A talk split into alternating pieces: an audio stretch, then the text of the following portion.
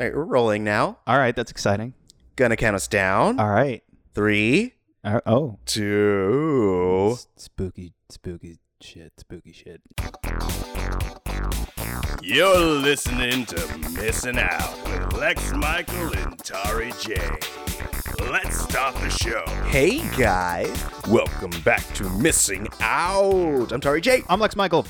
And if this is your first time listening, what we do here is we introduce each other to different media, whether it be music, television, movies, books, spoken word, experiences. And we introduce that to each other and you, the audience. And we talk about how it's built us up as people. Oh, I get what you're and doing. we hope that it builds you up as people. Oh, you're turning it into Uh, a bit. That's It is the retrospective that is introspective.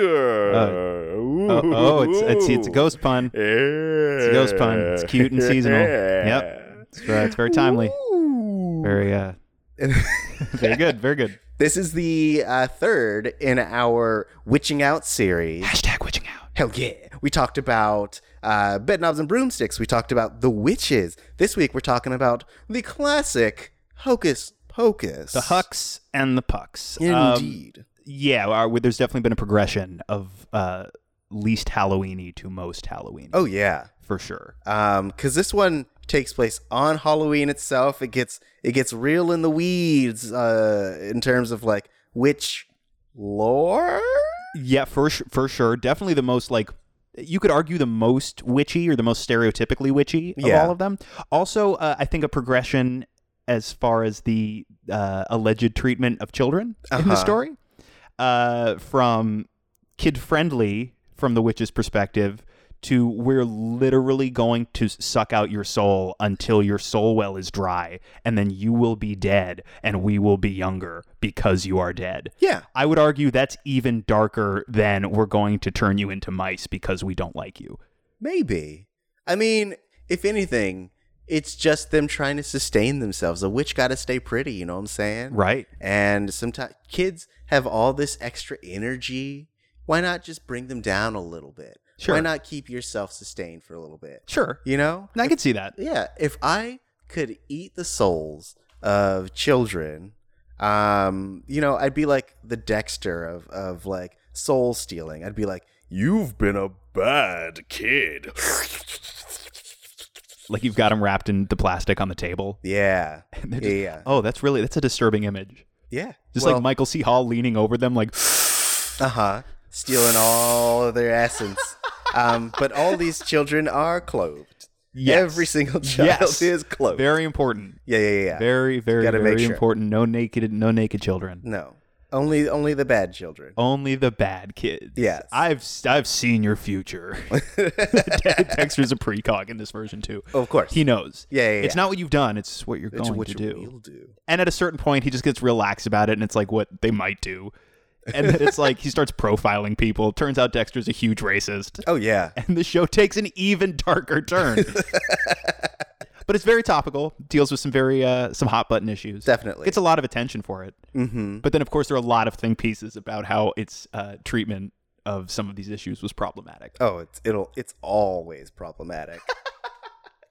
oh man. Um cuz I like to imagine it's not even like just race. It's like he uh he's like the Sherlock Holmes of this world where he's like making all these assumptions based on like little details and he's like, "Well, based on the way your hand is shaking, it, you must be an alcoholic. And you being an alcoholic, I can tell you're a family person. So you're destroying your family. And so all alcoholics are bad and all families will be ruined by your actions. And now you must die, child. And it's like, I'm th- five. yeah. what? What do had- those words mean?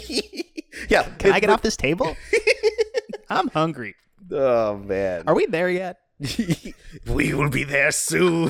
That's a weird sound you're making, mister. yeah. Uh, wow. Yep. Oh, we, we went got- down a rabbit hole. There's some Um, weeds. I. Uh, There we go. Jumping, jumping right in them. I feel like it's it's there's a slim chance that someone who is listening to this podcast hasn't seen Hocus Pocus, but if they haven't, Lex Michael, what would you say this movie is about? Ooh, it's uh, it's about uh, an actress named Bette Midler who showed up on set one day to play a witch and asked herself, How massively can I play this? And the answer was pretty massively to the max. and that's what this movie is all about.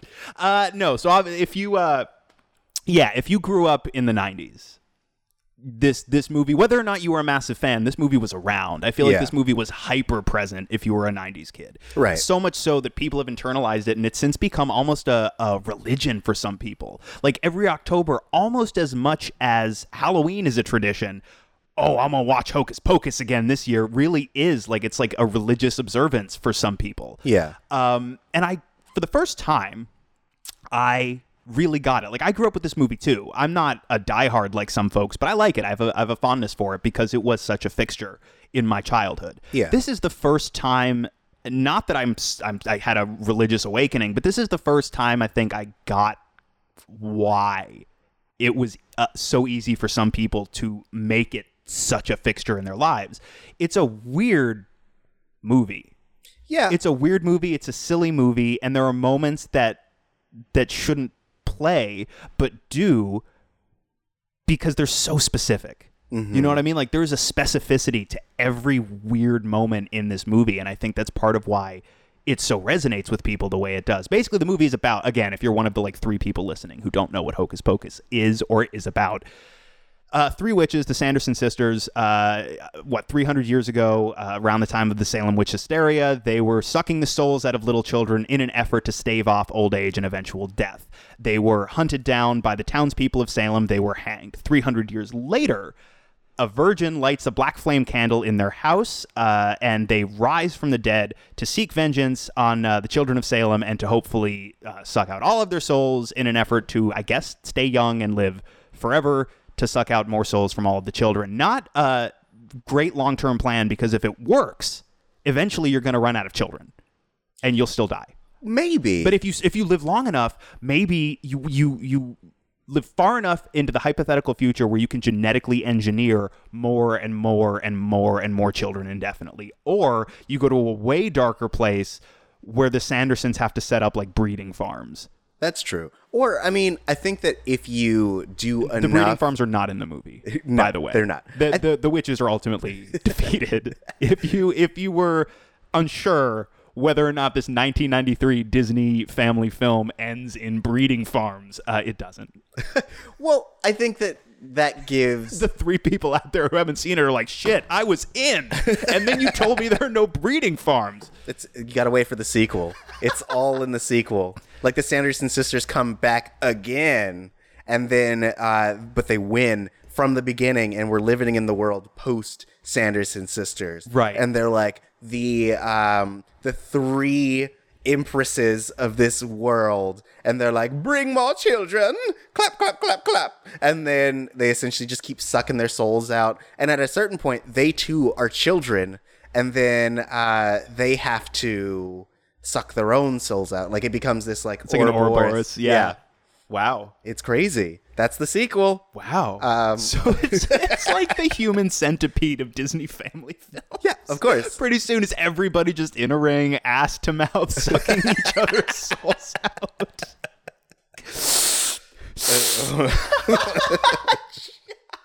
oh, that's hideous. Gross. Um, I I mean I think that like um, I don't think they'd ever really run out of children to consume because I think that like the human spirit will always lead us to be like we're gonna persevere and even in this dire situation let's get to fucking and then they have kids My God, et cetera. that's the sequel. Hocus Pocus 2, let's get to fucking. Hell yeah um or It's like Disney realizes now they own at least 50% of the media market in the entire world. They can't fail. They go, whatever, fuck it. That is what we're going to call this movie because Right. we can now take infinite bullets and it will not hurt us. yeah they're like who's gonna censor us the FCC we are the Yeah, FCC We just bought the fucking FCC. We're good, guys. Like, go. Just title title your movie. Title it like Princess and the Frog Two.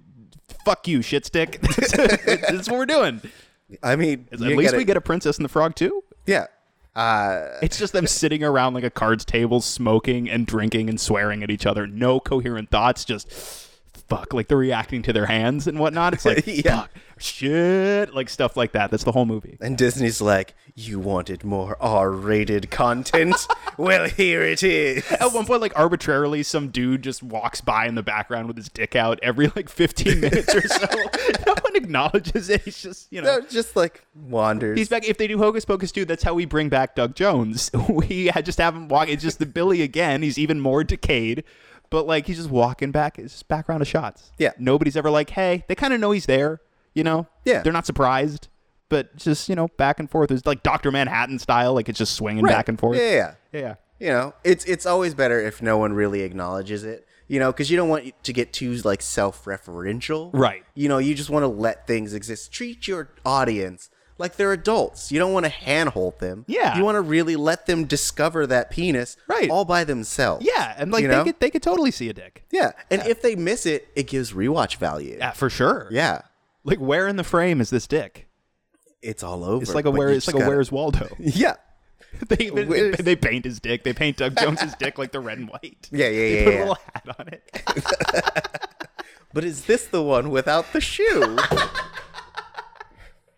Ah, jeez. Um, Doug Jones, by the way, uh, great, great, always great to see him. He's uh, if you don't know who Doug Jones is, you should, and you probably know his work. Um, well, well known, well respected, beloved uh, character actor, best known for playing kind of creature characters. Yes. uh, collaborates with Guillermo del Toro a bunch. He played Abe Sapien in both Hellboy movies. Uh, David Hyde Pierce was the voice of Abe Sapien in the first movie. Second movie, Doug Jones got to voice the character he was physically playing Yeah. but also more recently played the fishman in The Shape of Water, mm-hmm. which a lot of folks now have seen. So, like, if you've seen Shape of Water, he's the fishman. Fishman was the zombie guy in Hocus Pocus. Whoa, mind blown. Oh yeah. Um, anyway, yes, uh, you you were saying Um, something about uh, breeding farms. I think it was. I was saying that we wouldn't need them. I was saying that like you know the human spirit will lead us to always have children, or they could just do one big feeding, s- uh, hang out for like The culling. a few hundred years. Yeah. they're like we're good for a couple hundred years, and then come back and be like, yeah, time for more children eaten. It's a good point. Like, if they live healthy lifestyles, right? Like, if they if they consume, let's say.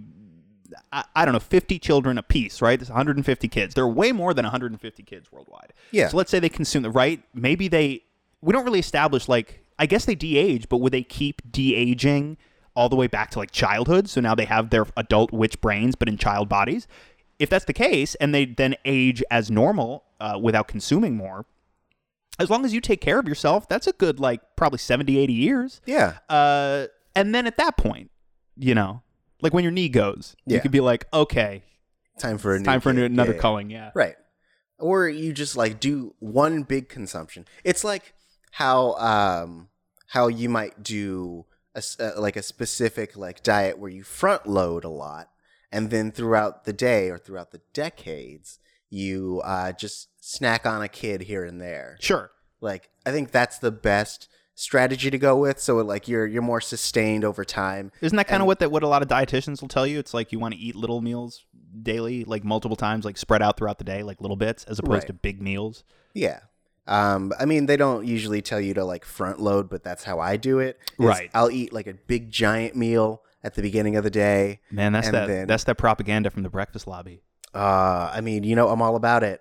Uh, I'm I'm- I'm the actual vice president of the breakfast lobby. Uh oh. um, and also the vice president of the breakfast meeting room and the breakfast. what? Are you are you having a stroke right now? no, I just wordplay. I just played with some words. Um, but uh, me and the Breakfast Coalition really uh, want to make sure that everyone's consuming a healthy breakfast in the mornings. Um, whether you you want to be very protein heavy, or whether you want to get your grains and your dairies, um, you know, just always make sure you're you're getting that delicious meal to start you off right and really jumpstart your metabolism. Breakfast. It's the most important meal of the day. So this movie's got a talking cat in it. Uh, yes. So I I feel like in our we we we kind of skipped over this little piece about like this kid Thackeray. Thackeray. Binks. By the way, for many years I thought it must be Zachary with a Z No. because I did I was not aware that Thackeray with a th is a name. but it's cool. It's a cool way of naming someone. Is it? You know, it's not Thackeray Zachary. Banks? My name's Zachary. Call me Zach. No, it's Thackeray. Hell yeah! you just Call me offended the Thack. entire Zachary demographic. Yeah. Uh, We we're, we were big with Zachary's Were before we? that moment.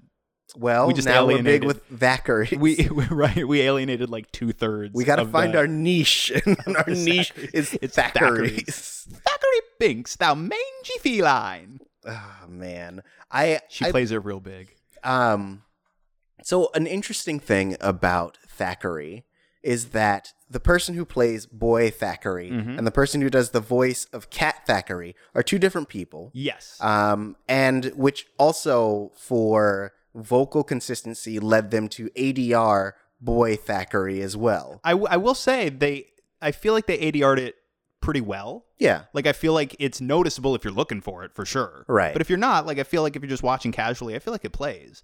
But the uh the voice actor is um It's James uh, um, Jason Jason Marsden. Marsden, yes. Uh, who like I I know his voice from stuff like Lion King 2, Simba's Pride, where he was Kovu and whatnot. Oh yeah, yeah, yeah. I know him. He did a lot of like He's- Saturday morning cartoons. he's Max in He's- the Goofy movie. yeah, Yeah, uh, and he's Richie from uh, from Step by Step. that's right. Yeah. So like he he for his live action things, he's always like the short best friend. Like that's his live action persona. Um, but like when it comes to his like voiceover, uh, his voiceover library, he's all the kids. He's every if if you've ever watched a Saturday morning cartoon, he's been in it Yep.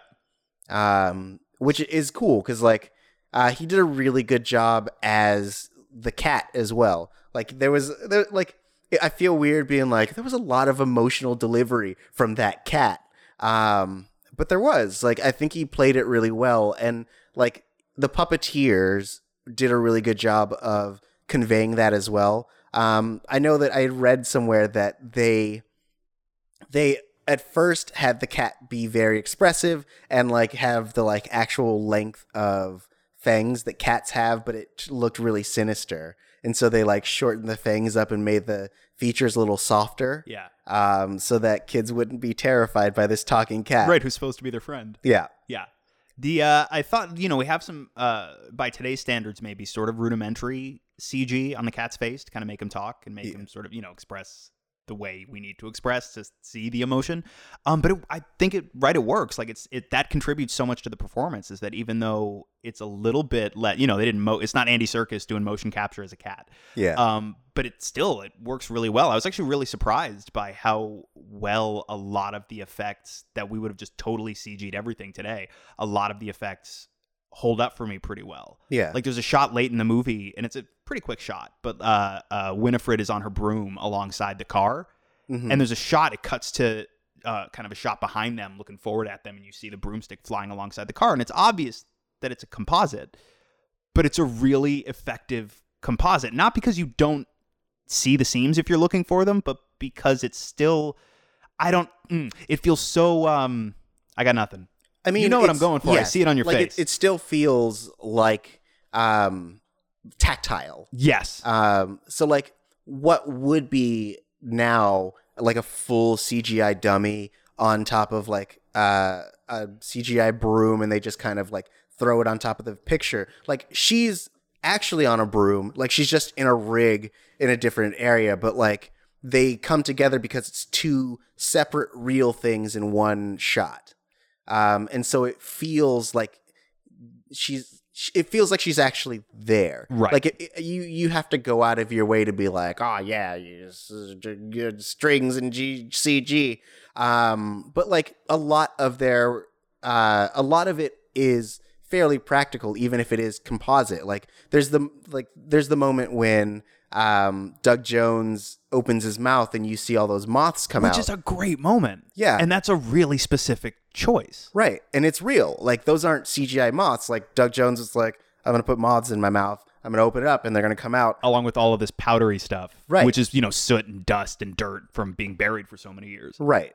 Um, and so like they they do a really good job of balancing the like the CG with the practical. And even when they do like I'm doing air quotes like CG, it's it's specifically like hand drawn um like cell cell frames Yeah, it's never like actual computer because like back then like cg like using computers wasn't super great um uh so they actually did like hand-drawn cg which is really cool Mhm. yeah that was the end of that, was thought. the, that was the end. Yeah. Okay, I was I was like, this is really interesting. Tell me more. yeah. Okay. So so something that we have not talked about yet is uh the protagonists of the movie. Uh, what you, you're making a face? i just i i think that the protagonists are the least interesting part of the movie They're just sort of movie kids. Right.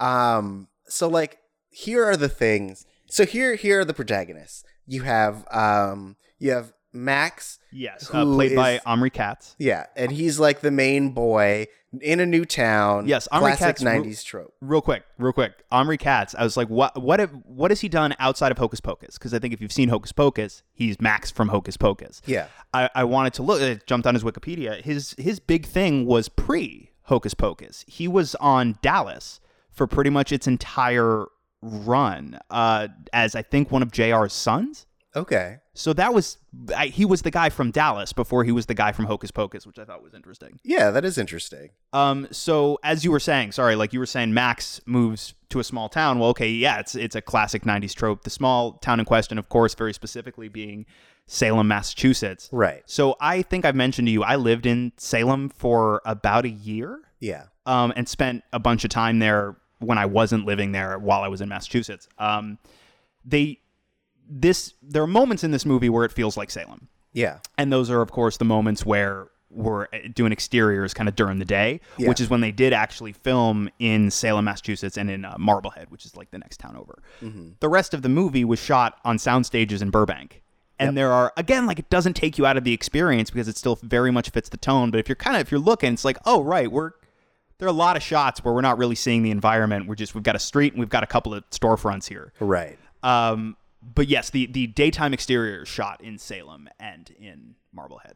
But living in Salem for the year that I was there, like if if you can imagine the the uh, hocus pocus diehards that actually live in the space, how much more hardcore they are likely to be about it. Oh, I would imagine. It's a lot. There's like cuz you know, there's a sense of like hometown pride in the same way that like everyone in this movie has like their their like witchy hometown pride where they're like, haha, Sanderson sisters, so cool. Well, it's a big you're thing. skeptic, bro. Ha, ha, ha, It's the bit like they're the they're the witch city. Right. Like they the the the town self-identifies as the witch city and there's a big wiccan community there and there are all the old houses and the witch museums and all you can do the witch tours there's a pirate tour uh-huh. Uh, but that's all. That is all very authentic to Salem. It, but it feels weird to me. Well, it is weird. Um cuz N- like not a judgment weird, a weird like a fun weird, much like Hocus Pocus is. Like I don't use weird as a pejorative i- in case it came off that way. I was using it in a mid way, in that like to to to be the witch city is to be like like na- if you name a massacre and you're like guys we are massacre city i don't know if you guys know this but we like we killed a lot of people unjustly like oh my gosh can you believe how many people died here wow Two points. Uh, yes dir- directly off of what you just said. So one, they're very specific about not calling them the Salem witch trials, but calling them the Salem witch hysteria, which is actually far more accurate because that those the, you know those weren't trials. Right. There were no real trial. Justice was not the goal. It was uh, we can other this person and kill them with no consequence. Right. Um, so they're very specific about that, which I actually think is kind of cool um, and it, probably the right call. Yeah. Uh, just so so we know what we're talking about. the other thing, and I think it's really funny that you say it's really odd to want to own that so much. Uh, Based on what I came to understand while I was there, and somebody will correct me if I'm mistaken, but to the best of my understanding, most, if not all of that, took place in what is now Danvers, not Okay. Salem. Interesting. So they owned some stuff that isn't even necessarily all theirs. Uh, but e- that's even weirder. I mean, I guess all of it maybe was Salem at the time, Yeah. but wouldn't you? If it was me, I'd be like, um, yeah, I'd you're be still you're still sharing this with us. Like it still it still did happen there. You call yourselves whatever you want. You could call yourself New N- Justiceville, and like, and you still you got to shoulder some of this with us. Nope. They're like, mm, Salem. That's where all that bad stuff happened. Not here. Oh man. And We- that's the end of that chapter. They're like, we're Danvers, like Supergirl. Ah. You know, you guys like superheroes, right? we're we're renaming the town Candor. Oh man. Um. So I, anyway, I just I thought that was interesting. Um. I just- like that. I like that there was no joke in what I just said. There was just a reference, and we both giggled anyway. 'cause, you know, It's like we- I know what that is. Oh. it's a moment of connect. Also, it there's the irony that like Kandor is uh, the lost city, and you're just like, yep, we're Kandor. Can't find us. Ooh. we're gonna we're gonna own this thing instead of that thing. Yeah, they're like, oh, man, you know, when when when uh, when when Krypton was going down, we were like, we got, we gotta get out of here. So you know, we weren't into that bad stuff, like uh, bad environmental taken care of. We're Candor. We're so much better than the rest of the area. yep, that's Candor. We, welcome to Candor, where you can endure the injustice. Hey, it was this Candor. Who is this? Is the mayor of Cantor? this is Why this does is, he a, sound like this that? is like this is a someone from uh former Salem, now Candor City. Sounds like the owner of a pizzeria, hey, don't stereotype like a me. New York, a New York like hole in the wall pizzeria, and he's been doing it for like thirty years. Yeah, But he's real. He's like real surly, and most of his diet is his product. of course. Yeah. He's like, I eat vegetables. They're on the pizza. that and like and like meatball subs. Only pizza, meatball subs, and cigarettes. That's it. Jeez. Um, so we uh, we were talking about the protagonist, and we were talking about Max, and so there's this really big piece of this movie where everyone is really harping on the fact that Max is a virgin, and like Max is like maybe 14, 14, 15? 14 or fifteen, and everyone's like, "Yo, you ain't fucking yet. Like, what's up?" Hey, you ain't got down in some vagina, yo, or some butthole. I don't know what your sexual orientation is. Like actual which wo- actual dialogue from the film. yeah. It's weird. And It's a most of it's weird from his scene. little sister. Yeah, His little played by- sister's like, played what? by Thora Birch. yeah. Um, and, but like, yeah. And so his little sister is the other uh, protagonist. And she, f- the, mo- the, mo- the first moment you meet her is when she's hiding in his closet when he's, he's definitely about to like jerk it to this girl he Right. just met. Um, and she comes out and she's like, "Oh, you're thinking about this one girl and how hot she is. Treat me like that girl." And I'm like, "No, I mean, she No. was she was making fun of him, but yes, it's it's weird, but honestly, this is it's lightened for me because this is one of the relatively rare films about kids where the kids they cast actually read more or less as the ages they're supposed to be. Yeah. like especially uh, Danny, the sister's name, right? That's her name. Yeah, I just watched it's this Danny. again. Uh, the Thora Birch. Uh, that's her character's name. Danny Dennison. It's Thora Birch. That's what he says in the entire the entire movie. Yeah. At a I certain can't point- believe you. Right. At a certain point, they gave up trying to get Omri Katz to call her by her character name. It's just like, all right, well, it's Thora Birch in the script now. Um, but she, of course, she reads like the age she's supposed to be, so it made it feel less weird because it felt very much like the way a little girl might make fun of her older brother. Right. Um, yes, but that also made her super insufferable. Um, Yes, this is a big thing for a lot of people. Even people who love the movie find her far, far too grating for their palate. a little I like I think that it's just that and maybe it's because I find um 8 9 year olds insufferable. Um maybe that's a thing I'm learning about myself. Sure. Um but like there's this moment when they go into Allison who is the love interest her party and uh the one of the first things that the little sister says is, "Oh, you're Allison. My sister love or my my brother said he loves your uh what I don't remember what the, the Oh, uh, weird what is name. it? Yabos? Yabos. Uh, he's like, yeah, he must said my brother said he's really loves your yabos, which is like the weirdest way of being like, yo, my brother thinks about your breasts all the time. He's like, he. uh, I almost caught him earlier. No, just about to touch himself to your breasts, and it's like, wow. Let's end this now. Yep. Yep. Yeah. Let's shut. Let's shut this down a little bit. I just it it, it and because I think another piece of it is that like there are also these uh, there's this other moment where she says something to the effect of like um, be a man and do this thing and it's like honey don't perpetuate that stuff don't right. don't right. don't do this Granted, granted. On the one hand, she's like what seven or something, and this is a what 1993.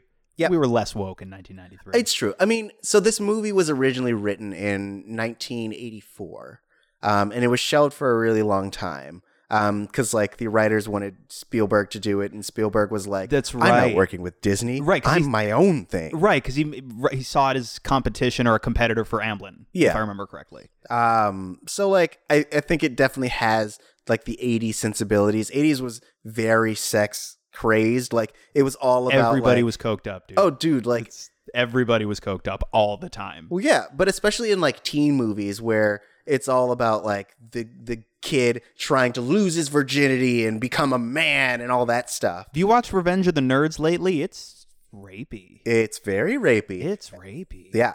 And like even um what's the movie with Anthony Michael Hall where he gets the girl's uh, panties and all that stuff? Oh, Um Uh, I want to say it's either 16 candles. I think it's 16 Candles. Yeah.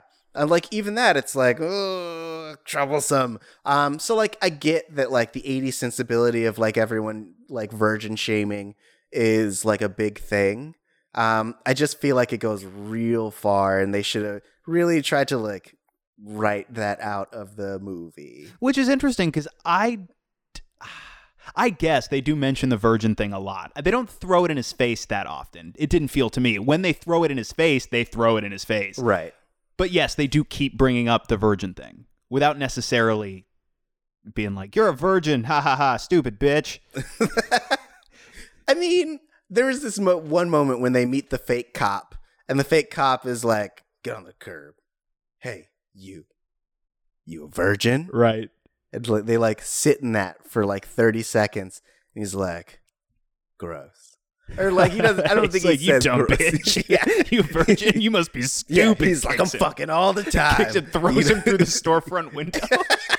if you weren't a virgin, this wouldn't have happened to you, Max. I And didn't he, know like- my name. He starts like waving his arms and he flies off into the sky, like backwards, flies off into the sky.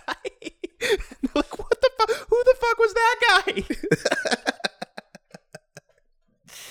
I thought he was a cop. Bye. Oh, jeez. Uh, and then you hear like from way off in the distance, dumbass. Max spends the rest of the movie crying. Oh. Like he still goes through all the business, but he's just like,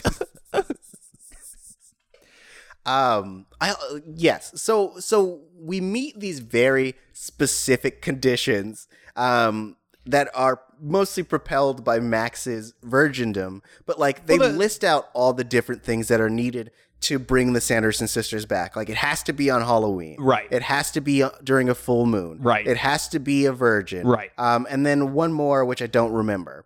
Um, but all of these things need to be met in order for the Sanderson sisters to come back. And then they only have that one day in order to uh, get some children's souls. Otherwise, they're going to die by sunup. yes, So if someone had lit the candle on like uh, November Halloween 1st. Day, yeah, on November 1st, no deal. Right. Not a full moon, no deal. But you're right, like even daytime on Halloween. Yeah. Well, yeah, no, yeah, because I it was mean- nighttime when they were there, yeah. because the sun burns them up, so it had to be nighttime when they were there. So Right. yeah, they could have done it at like 1.30.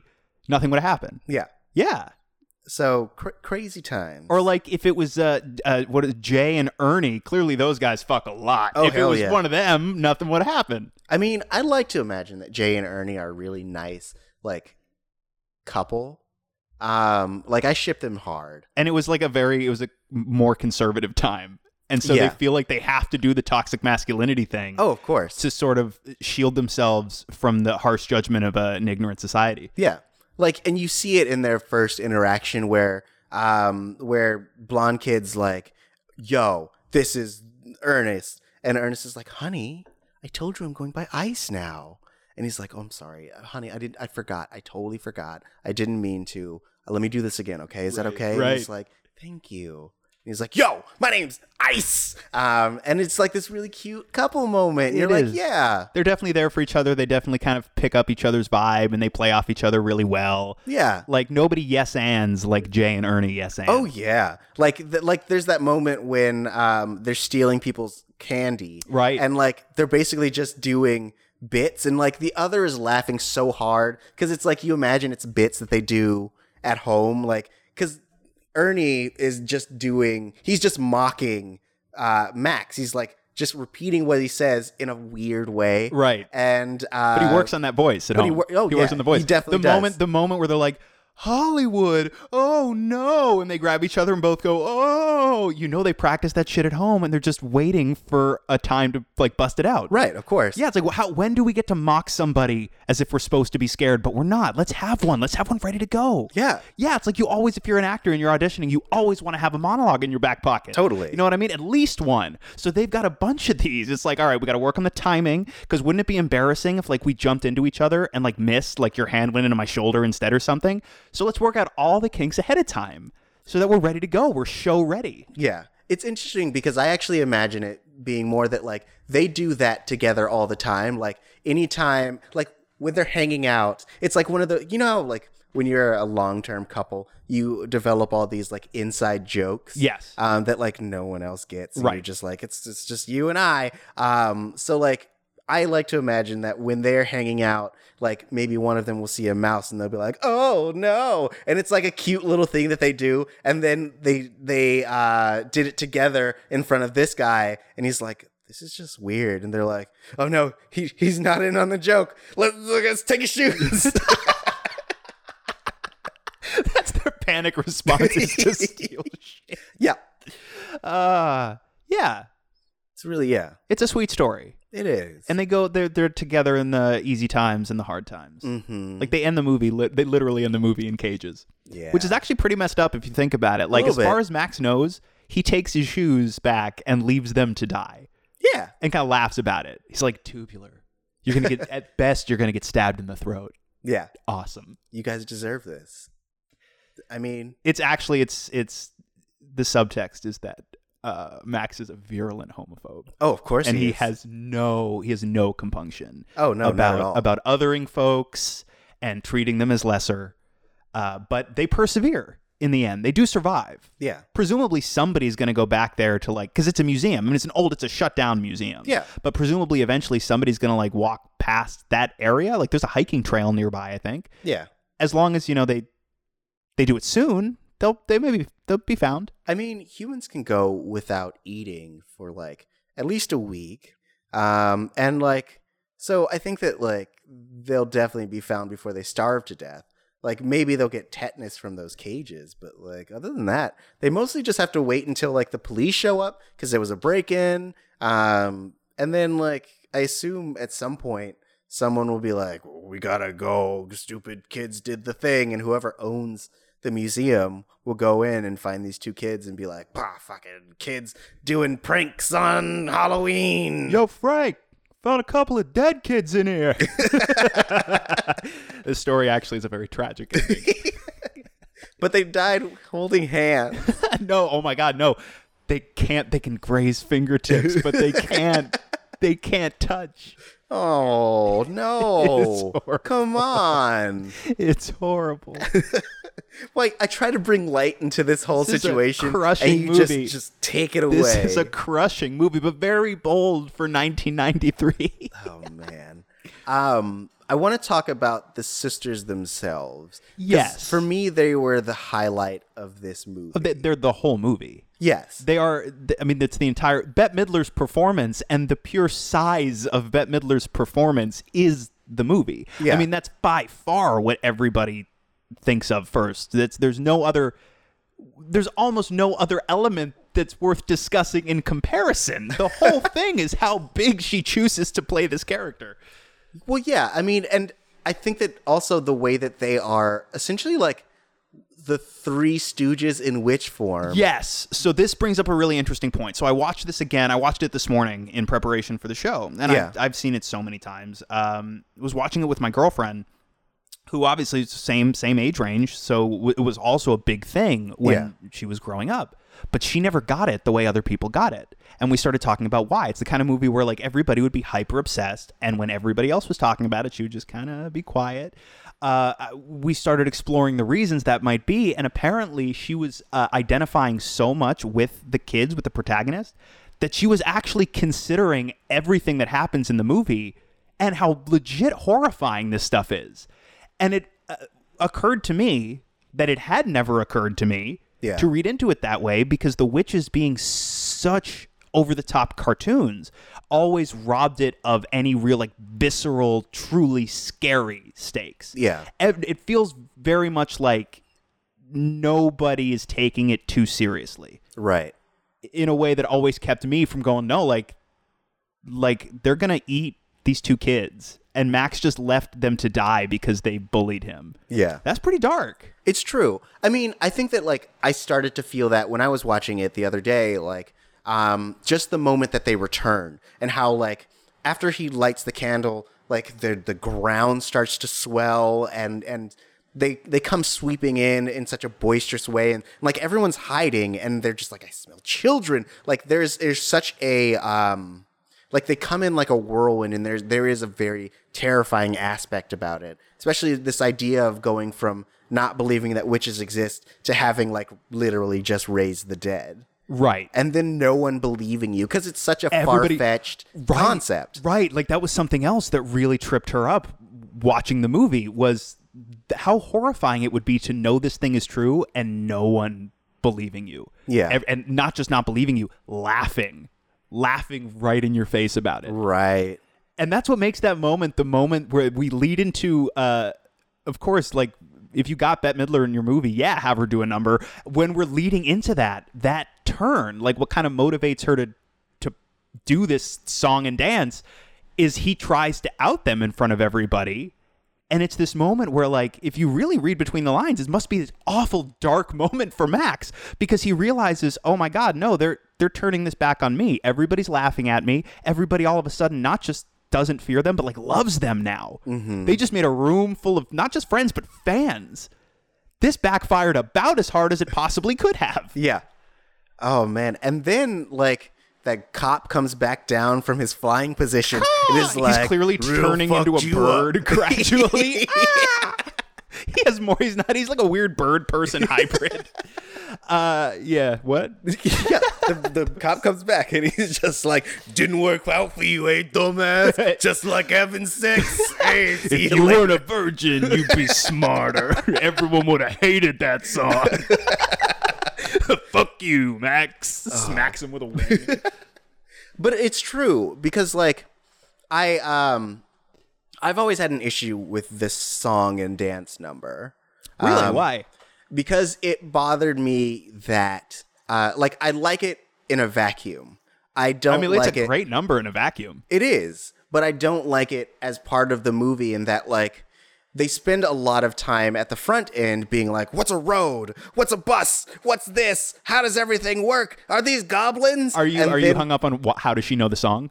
Yes. okay i always i had this same question forever and this is the very first time that it occurred to me the dude starts singing it and then continues to sing it in the background while like they're trying to warn their parents or whatever so now what i guess canon is is she because you know she was looking right at him Yeah. she listened to about a verse of the song internalized it so completely that she could then riff an entire number accurate to what the full song sounds like based on that one verse or so Right. But then also her her sisters who are canonically inept jump jump in and are like, "Can we get these two mics?" Tight. All right. But I feel like they take all their cues from Winifred to begin with. So when she's up there, as soon as she goes, you, you, like wags her finger, like "Come here." They're gonna do it. They and they probably. I, I feel like they're they're very stupid, but they work as a unit because they're just intuitive enough Yeah. to follow the smart smarter sisters lead. Okay, the movie. This is part of why too the stakes never felt real to me is because they're all canonically not that smart. Right. Winifred is smarter than the other two, but think about uh, at the end where they have to get the book and they trick them by, uh, uh, you know, Yeah. making the light, making them think, you know, daylight savings time. It, it clearly isn't working because it's not the real sun. It can't possibly be working. Yeah. Nothing is happening to them, but they are all so quickly duped and they so just take at face value that they're going to die now that they all fall to the ground like, ah. and they just lay there for a few minutes, I guess, waiting to die. Right. Not really not that smart a collective, but because Winifred is just smart enough and because I totally buy you know, like, all right, we can headcanon, like, they're all sort of magically connected as well, and they can sort of feel each other, and, like, s- singing is sort of something that plays into what they do. Right. Um, I- uh, that part of it is. Eh. I guess so. But we're like also, like, we're not in movie reality anymore once that happens. We're in this weird kind of meta reality at that point. Right. I mean, and I guess th- when you explain it that way, there's this moment earlier in the in the a earlier in the movie where they're casting that spell on Thackeray, and she like starts, and then they also They jump in kind his of like background. jump in. Yeah. Yippee-tickalika, malika, mystic- Yeah, yeah, Yeah. yeah, And two, like, uh, when they're being hanged, she's like, sisters, sing! And they start, s- it sounds really more like a chant at a certain point than, Right. than a song, but, like, that sort of plays into what their shtick is. Yeah. We do hit the, when they sing in that scene, I think, some and somebody's like, no, don't listen to them, you know, cover your ears, whatever. Yeah. Same thing in uh, in the scene, the I put a spell on you scene, where uh, Danny's like, no, don't listen to them. And I guess the implication being like you'll be hexed Yeah. if that happens. But we never really explore what the consequence of listening to the song is, other than I guess if you read into it, you get hexed. Presumably that's why the parents maybe they'd be stuck at the party forever. Yeah. Because you got to dance until you die. So I guess maybe that was the effect. Like now they're all hexed and now they'll be dancing forever. Right. All right. I mean, well, yeah, because they they so would they did have danced forever magic in stuff. Salem in the 1800s? Well, I don't think that that was the spell. I think in the eight in the 18, 1800s? Whenever, 1700s, Yeah. the whatever 1600s, Um, dinosaurs. Yeah, yeah, yeah. Back in the dinosaurs, I think the dinosaurs would have came in and they would have been like, "It's time to dance." Um, no, Why, what? Who's this? that's the that's the dinosaur. the choreographer? Hey guys, I'm a dinosaur and I'm here to dance. And I just hope you guys like the dance that I'm doing. And I hope that you guys pick me to be your favorite dinosaur. Um, and it's right before the meteor comes down, and he's like, You "All right, booked guys." it. Yeah. Boom. go go go go go go go. go. oh, that sucks. Died happy. Yeah, at least I in can his take final- the light away too. But that's true. But that's true though. His final moments were of validating success. Yeah. So worse, worse ways. I guess. Or, you plus know- the meteor must it must have been quick. That's true. Unless um unless dinosaur Simon was waffling and he's like he's like, "Well, that was absolutely dreadful. Unless you were intending to make me feel good about myself." and then but like you only got halfway through it. Right, right, Yeah. right. He was he was gonna pull a reversal on you, but you only got up to the you, you got the setup, but you never got the turn, and Yeah. then your life ended. so in your final moments, it was actually a crushing uh, repudiation of everything you dreamed about. so actually, you'd invite the meteor at that point, I would think. Exactly. So it's a win-win. Yeah, totally.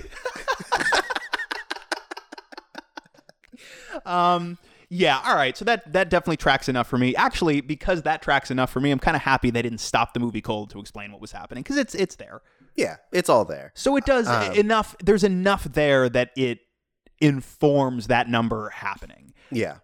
It does feel real modern Mhm. in compared to everything else that we've seen from them before and we'll see from them afterwards. Right. It does feel like yes, we definitely stopped the movie to give Bette Midler a number here, but a I think that number works like gangbusters in a vacuum, and b there's enough i- i- that the rest of the movie offers that contextualizes it to a degree that I'm okay with it. okay. On I top of which, I'm so goddamn familiar with it being there. can, right.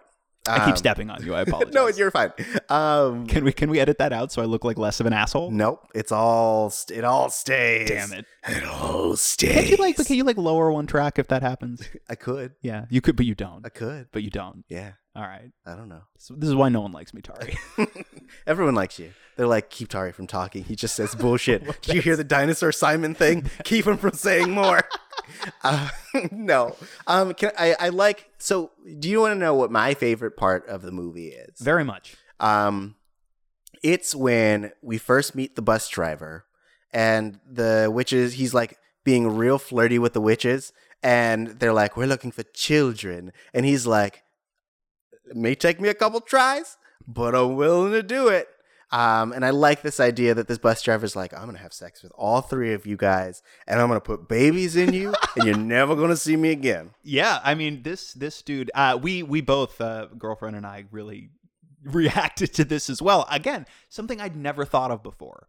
I was like, oh okay, like as a little kid, I was like, oh okay, he's like hitting on them, whatever. And I didn't really think about what he was saying. Yeah, Um, because you could, if you're a little kid, you could, uh, or if you're a parent of a little kid, and they ask you about that line, you could explain it away as like, well, they're looking for kids, and it's like it's Halloween, so it's like, well, it may take me a couple of tries to find where the kids are, right. you know. But no, that's that's not what he means. No. um, I, th- I actually think this actor is great in this tiny part, and Yeah. again, I think the choices he's making as an actor, real specific. Yeah. Well, I mean, I think that that is why the witches are so beloved as well. Like, and I think that's why all the performances are are beloved in this movie because like there's never a moment when people are just kind of like there. People are always doing things. They're always it, like so there's this the the the shot that really um comes to mind for me is when um Bette Midler is doing a very like she's being like not melodramatic, um, but she she's doing a big thing. Um, and in the I think background, melodramatic is not inaccurate. I yes, There are definitely shades of that. right. Um, but she's she's having a fit. Um, and like so, you have her doing that. You have That's- Mary trying to comfort her. I was You going to have say Sarah I Jess- need I need more specific than she's having a fit because that could be at least 70% of the I scenes in know, this movie. but it's like right out. It's when they're right outside the um the cemetery, and you have um Mary trying to comfort her, and then you have Sarah Jessica Parker in the background trying to climb the Yes, fence. yes. and it's just like everyone's doing something. Everyone's an active participant in these scenes, and that's how it is in like just about every scene in this movie. Yes. Like everyone is being so specific and being so like heightened in their performance, but they're also like always constantly making choices and, and just like doubling down on them. yes, the witches are absolute cartoons, but they are played with such detail and such precise specific decision making that these cartoons feel they really do feel like living breathing people. Yeah. I mean, I people is maybe strong. They're still very cartoony, Right. But they feel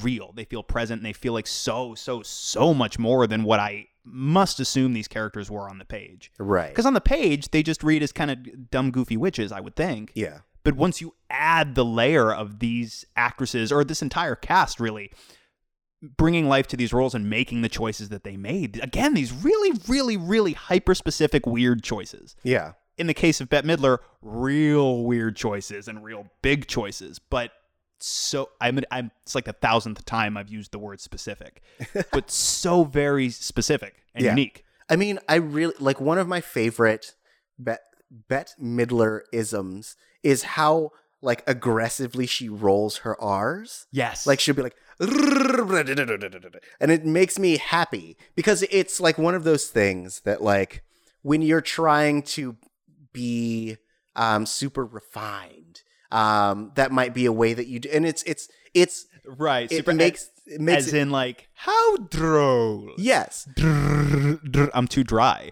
Drrr. um, but it's also It's like two hours of this. it's informative about the character in that like uh, Winifred being the the the like smart sister, Right. Um, means that she's always putting on airs and she's always trying to appear better than her other sisters, which is another reason why she would try to put that extra roll in her R's and try to look more sophisticated. So it's like it's it's such a layered choice. yes, Yeah. yes, agreed. Uh, turns out Bette Midler is good at acting. What? I know. crazy, even with big giant teeth in her face. Right, the teeth. The teeth. Yep. Those teeth. Tho- I hope those teeth. I didn't look. I hope those teeth got a separate credit. oh yeah, totally. Uh, if if headless um, Bill can get his own credit, then uh, Bette Midler's teeth can also. the, t- the teeth were played by um I don't know, like uh like a real young Ryan Gosling. yeah, Is this the Disney connection? Mickey, he was a Mickey Mouse Club kid. totally. Yeah, yeah, Yeah. yeah. And also, the teeth also don't eat cereal. Boom. Right. Really weird, specific Super reference. dated meme joke. Oh yeah. Uh, but two, you talk about the teeth, right? The look of these characters is has become so uh, iconographic. yeah. That's a word. Yeah. totally. 'Cause, Iconography. yeah, Iconography. So I Right. could. Icon. What? It just feels it feels too clunky to be Okay, a word. All right. It's still, we should we I should mean, find a new word for Well, you should just- iconographic. you could short it, shorten it by going. It's become iconic. Yes, that's a bar. we so we found it. We found a better word for this. uh yes, it uh, it has become so iconic. Uh re- and it's really just these characters. There isn't too much uh, else in terms of iconography that is completely unique to this movie. Yeah. Black cats exist in other stories. Uh, zombies obviously exist in other stories. The the book is essentially the Necronomicon, which exists in other stories Right. but the look the the character design the hair the makeup the costumes on these witches has become so iconic and it stands they really feel like um it's almost like I, how i feel watching a, Mar- a marvel movie Mm-hmm. and seeing like wow it's like a comic book character come to life it really does feel like watching in the case of the sanderson sisters like we took something that is so uniquely designed and so detail oriented and so unique and we i said unique twice didn't i we'll edit one out. Sure. Uh, yeah, you're like, no, I'm not going to do that. uh, uh, it really does. It feels like I uh, a character that I knew already Yeah. stepped out of another medium and into this one. Yeah.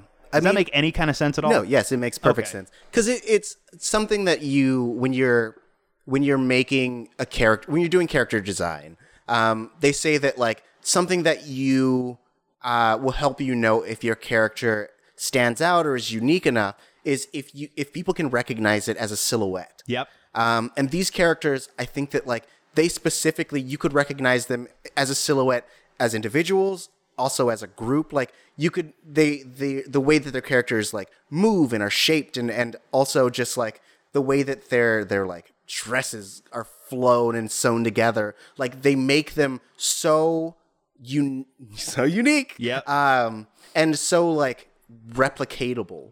Um, that like and so recognizable. Um, so like even when you see the ep- like you see the kids who are dressed as the Sanderson sisters in the movie, Right. You're like, yes, that is them because it's so um specific. yes, exactly, exactly, exactly. I have no problem believing that if I saw like uh, the Winifred Sanderson design in silhouette, Yeah. assuming that like her you know her arms were splayed out or something and you could see the the fabric on her cloak and kind of the way it splays out when she does that Yeah. because if not if she's standing like really kind of hunched up with the hair you might think it was dracula but if you see the cloak especially if you have like uh you know you see the hairstyles of her sisters on either side and all you see is silhouette i have no problem buying that you would be able to identify them as the sanderson sisters Yeah, of course. that's good design Oh yeah. It's good. you could play who's that pokemon with them and win every time Damn. it's the sanderson sisters Hey, it's that guy. Yeah, again. Ga- uh, Gary Marshall and Penny Marshall show up for a scene in this movie where, for whatever reason, they invite the- all three Sanderson sisters into their home. I mean, I think he was also trying to hit. I- yeah. I think like he and the bus driver, like they were they they both had the same idea, and he's like, "Yo, honey, let's get some some goodness going in here." It's the pizzeria owner. that's that's what he sounds like. hey, I don't know. Anyways, um, but that I mean, yeah, I think that he was just like, "Yo, I'm gonna get these three girls in here. I'm gonna get the the youngest one off on her own, and I'm gonna dance with her, and I'm gonna be like, yo, you want to play a little devil and witch tonight?" right, and they call him Master because they assume because he's wearing a bright red like leotard devil outfit that he must be the actual Satan. Right, of course. Why wouldn't they think that? I mean, it's they've it, they've canonically been to hell, so that's what he must look like. That's the other thing too. She's got a line, right? Bette Midler's got a line towards the end of the movie where Billy's like, "Go to hell," and she's like, "Oh, I've been there, thank you. I find it quite lovely." Yeah. So why are you so worried about about dying? Wouldn't you just go back to hell, a place you yourself profess to like a great deal? I mean, but it's it's one thing to be just another person in hell, Right. But it's uh, it's it's a cool thing to be like powerful on Earth, you know? right, right, right, right, right. Like part of it is just the malice of it. Part of it is just like the the lust for power, and part of it too, I suppose, is if you go back to hell, you don't want to go back with your tail between your legs, being like, yeah, three kids and a cat, sort of Yeah. derailed the whole fucking thing, and everybody's gonna laugh like, ha ha ha ha ha. ha if you weren't virgins, you wouldn't be so dumb. and they're like, where'd that come from? Ah! He's now He's like even full more bird. bird-like. Wow. The, the virgin shaming bird isn't the character we thought would pop the most from this movie, but uh, well, he's getting a, he's getting at least three spinoffs. Yeah, totally. I'm, We it's a good thing we signed the bird actor for seven pictures. and even in the sequel, um, like there's a narration that starts the whole thing, and then at the end you find out it's just the bird guy, and he like he he likes his he lights his uh, lighter the same way that Max does, and he s- lights a cigarette, and he's like, "Fucking virgins," and it flies away. Yep, that's how it and you works. find out at the end of the movie the twist. You reveal in the sequence the bird is Max from the future.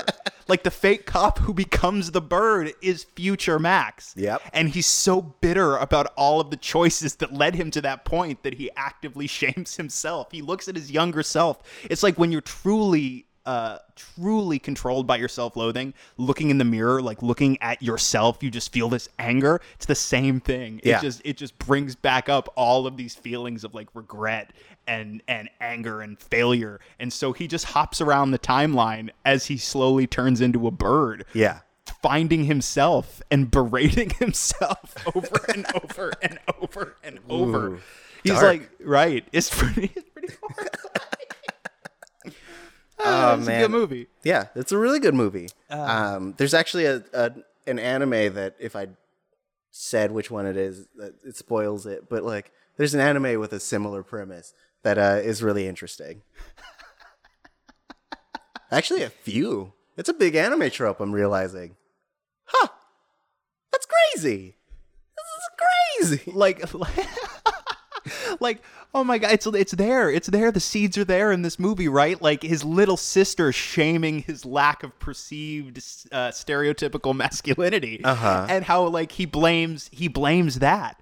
And he still he never learned to grow past the toxic masculinity. So the only way he knows how to try and uh, alter the course of his life is to belligerently virgin shame his younger self.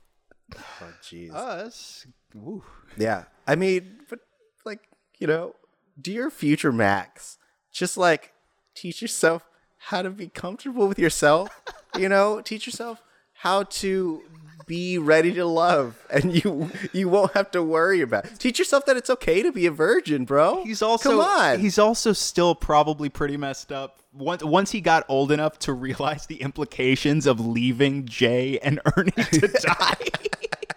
And now He's directly responsible for the deaths of these two kids.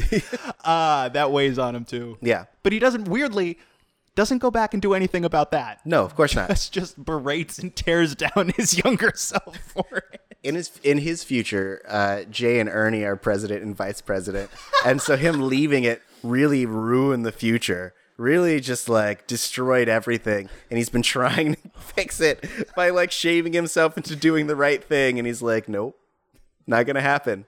oh my god like no like in my in my head right in the future jay and ernie are dead like they died there Well, but in his future, because like there's always an initiating future, right so You know? in the Yeah, in, yeah. right all right so what the future's supposed to be is they do they go on to usher in an era of world peace Yeah. perfect unity and harmony for all people yeah, but this timeline max left them to die and they did Uh-huh. but instead of fixing that right like he just goes back and he's so he's just angry he hates himself he carries the guilt and the shame and the bitterness and he just goes back and virgin shames himself as means it's like self-flagellation right, yeah, yeah, yeah. That's how it works. yeah Um, we are running out of time. Do you have any last thoughts about Hocus Pocus? yeah the, you know the other thing outside of the virgin shaming the other thing he takes a whole bunch of flack for is being from california Uh huh. Uh-huh. like even from the teacher Yeah. teacher's like, oh well, Tell us, Max, from your California laid back tie dye perspective. I mean, so being from the uh, being from the East Coast, do you feel um, as aggro about people from the West as as they do? No. no. I mean, look, I would feel kind of bummed if you came into my class with that bad an attitude, I guess, sure. But no, it wouldn't be your point of origin that caused the chagrin. It would be how come we're all having fun. We're all having fun in this room. Why you gotta shit all over everything?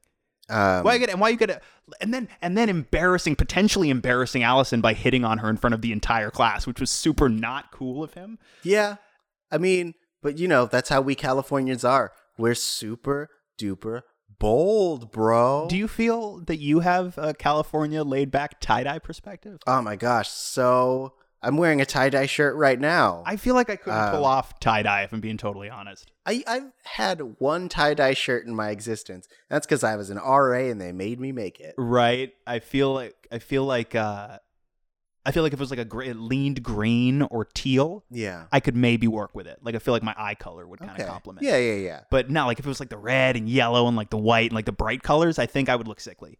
Maybe. I mean, I think that I do eat lots of avocado and oranges. So like, you know, that's that's a thing. I keep I keep my vitamin C real high. Hell yeah. Vitamin see you later, asshole. That's that's, that's that's the California way. That's it's it's our it's our state motto. California, vitamin C you later, asshole. Uh, it's not. It's not that inviting. we might want to talk. To Yeah, the get Bureau of out. Tourism. Just go, just go home. if you ain't from here, don't come here. Oh, that's that's This is the- unfortunate. it's the California way. oh man. Um, that also the fact that We're sanctuary state. yep. Uh, I also I also like that Ernie and Jay don't know what Los Angeles is. They know LA, but they don't know that it stands for Los Angeles. Yeah, I mean, maybe they think it stands for Los Altos. Do people call Los Altos LA? Um, people from Northern California do because they're weird. That's super confusing. Yeah, people from Los Altos will call it L.A. I know this because I lived with a guy who was from there and did that. Yeah, Yeah, that's confusing. it is. Um, I don't Yeah. like it. Change it. Okay. Change your All right, behavior I'll- for me. I, I will call him. um, maybe he listens to this. Um, but yeah, okay. Uh, but what do you, what do you, what, would you recommend this to other people?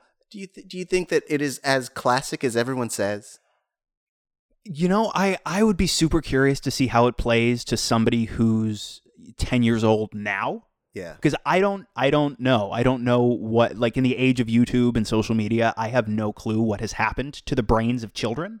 So maybe this doesn't play at all anymore. But if you are if you grew up in the 90s and you somehow missed this movie, aren't you at least a little bit curious to see what everybody's been talking about? What you've been wait for it, missing out on? Ooh. Mm, that's that's why we get paid the nothing. Uh, but but yeah, I mean, I of course I I think it's uh it was a staple of '90s like early '90s family cinema. I think for that reason alone, it's worth checking out.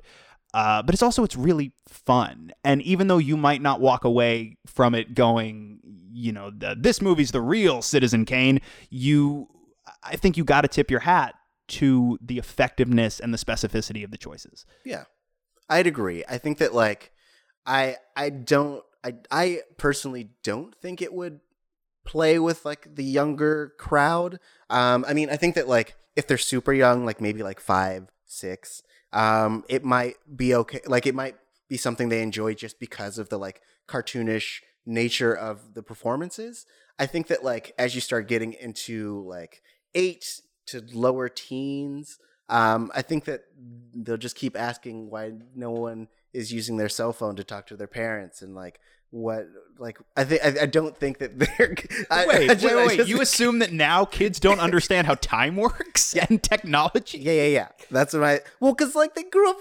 I don't mean to be like an old person, but like they grew up always having that that technology. So like I feel like in the same way that all uh, horror movies are or all like slasher films are usually ru- would be ruined by the existence of cell phones. I feel like some older movies um they like the the uh what is it called S- suspension of disbelief um is sometimes not there.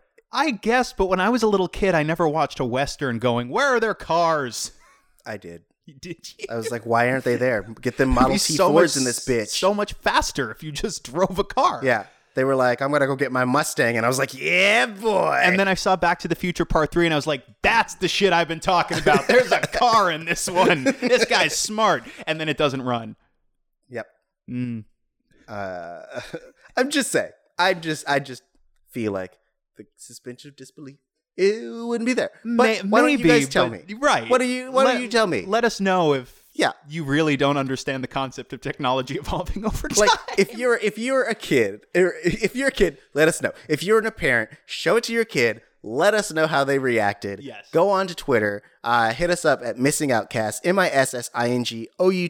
m-i-s-s-i-n-g-o-u-t-c-a-s-t uh, and let us know let us know how your kids or if you are a kid let us know what you think of hocus pocus and if it like resonates with you um, or if you're a, a grown-ass adult and you just never saw it let us know Honest- how you feel about yeah, it I really want to know. Like, if you were if you were a '90s kid and you missed it, and you come to it now for the first time, I I really want to know how it plays. yeah So if you're listening and that's you, um, say something t- to us. I like- say something. I, I was like, you know what? There's a real smooth segue here, and I'm gonna go the other way with it. I'm just gonna drop the ball as hard as I possibly can, right, right at the end. uh, Lex, what if they only want to talk to you? Where do they find you? If they only want to talk to me, they can find me all over social media at the Lex Minor. Awesome. If they only want to talk to you, where do they go? They can go also to Twitter, but at Tari J, T A U R I J A Y.